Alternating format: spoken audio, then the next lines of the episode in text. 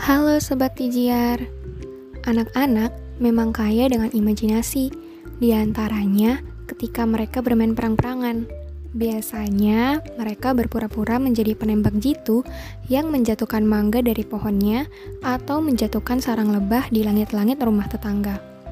Hmm, sekarang coba Sobat Tijiar tebak alat permainan apa sih yang sering dipakai anak-anak untuk berpura-pura menjadi penembak jitu? Hmm, ya, apalagi kalau bukan ketapel. Ketapel memang permainan tradisional yang banyak digemari anak-anak. Biasanya, mayoritas penggemar ketapel adalah anak laki-laki. Tapi, nggak menutup kemungkinan loh kalau ada anak perempuan juga yang memainkannya. Ketapel dimainkan tidak hanya di Indonesia, tetapi di luar negeri juga ada, bahkan di seluruh dunia. Ketapel telah dibuat dengan bentuk dan sentuhan yang lebih modern dan seni yang unik. Nah, bagaimana sih awal mula ketapel digunakan? Jadi, ketapel merupakan alat yang pertama kali digunakan sekitar tahun 400 sebelum Masehi di Yunani dan Cina. Dulu, ketapel digunakan sebagai senjata untuk melontarkan batu, panah, dan proyektil lainnya melawan musuh.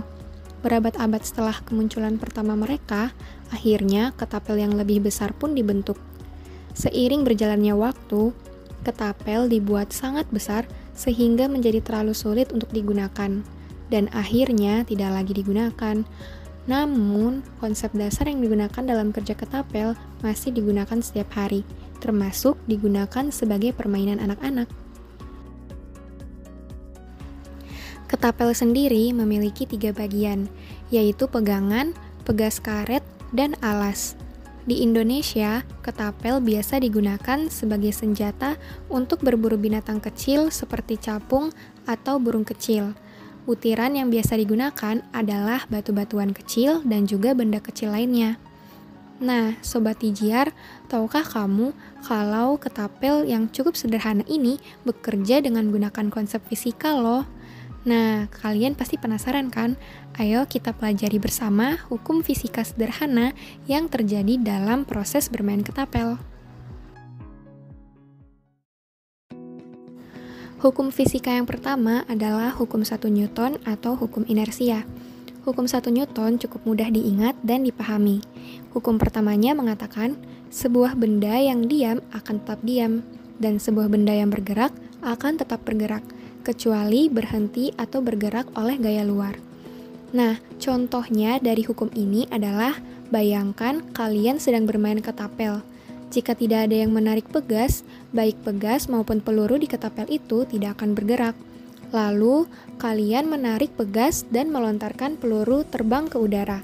Kalian mungkin berpikir bahwa tidak ada apa pun di langit yang dapat menghentikan peluru tersebut. Namun, nyatanya ada gravitasi dan ada hambatan udara. Gravitasi membantu menarik peluru ke bawah dan hambatan udara memperlambat peluru. Jadi, begitulah hukum 1 Newton. Nah, selanjutnya ayo kita beralih ke hukum berikutnya. Selanjutnya, kita pindah ke hukum yang kedua, yaitu hukum kedua Newton atau hukum gerak. Hukum kedua agak mudah dimengerti, Hukum kedua mengatakan, jika objek memiliki lebih banyak massa, kamu akan membutuhkan lebih banyak gaya ke dalamnya, sehingga dapat mempercepatnya. Nah, contoh yang mudah untuk kalian supaya bisa memahami hukum ini adalah misalnya kalian mencoba bermain ketapel dengan peluru yang lebih besar. Tentu kalian akan membutuhkan lebih banyak tenaga untuk menarik pegas dan meluncurkannya.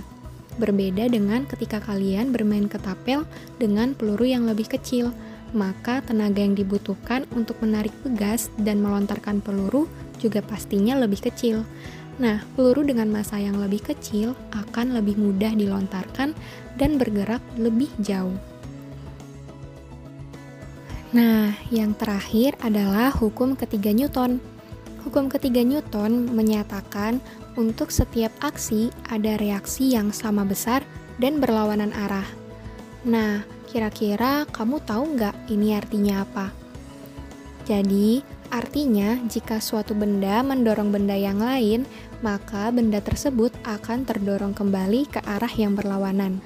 Contoh mudahnya adalah, hmm, misalnya kalian lagi bermain ketapel nih, terus aksinya adalah ketika kamu menarik pegas yang berisi peluru ke belakang, dan reaksinya adalah ketika peluru terbang ke arah yang sebaliknya, yaitu ke depan. Wah, menarik sekali kan Sobat IGR? Dengan bermain ketapel, kita bisa bermain dan juga belajar fisika secara bersamaan. Setelah mengetahui informasi ini, yuk kita amati hal-hal lainnya yang ada di sekitar kita. Kira-kira permainan apa saja ya yang menggunakan hukum 1, 2, atau 3 Newton? Lupakan jet-jetmu, ayo main di luar! Bersama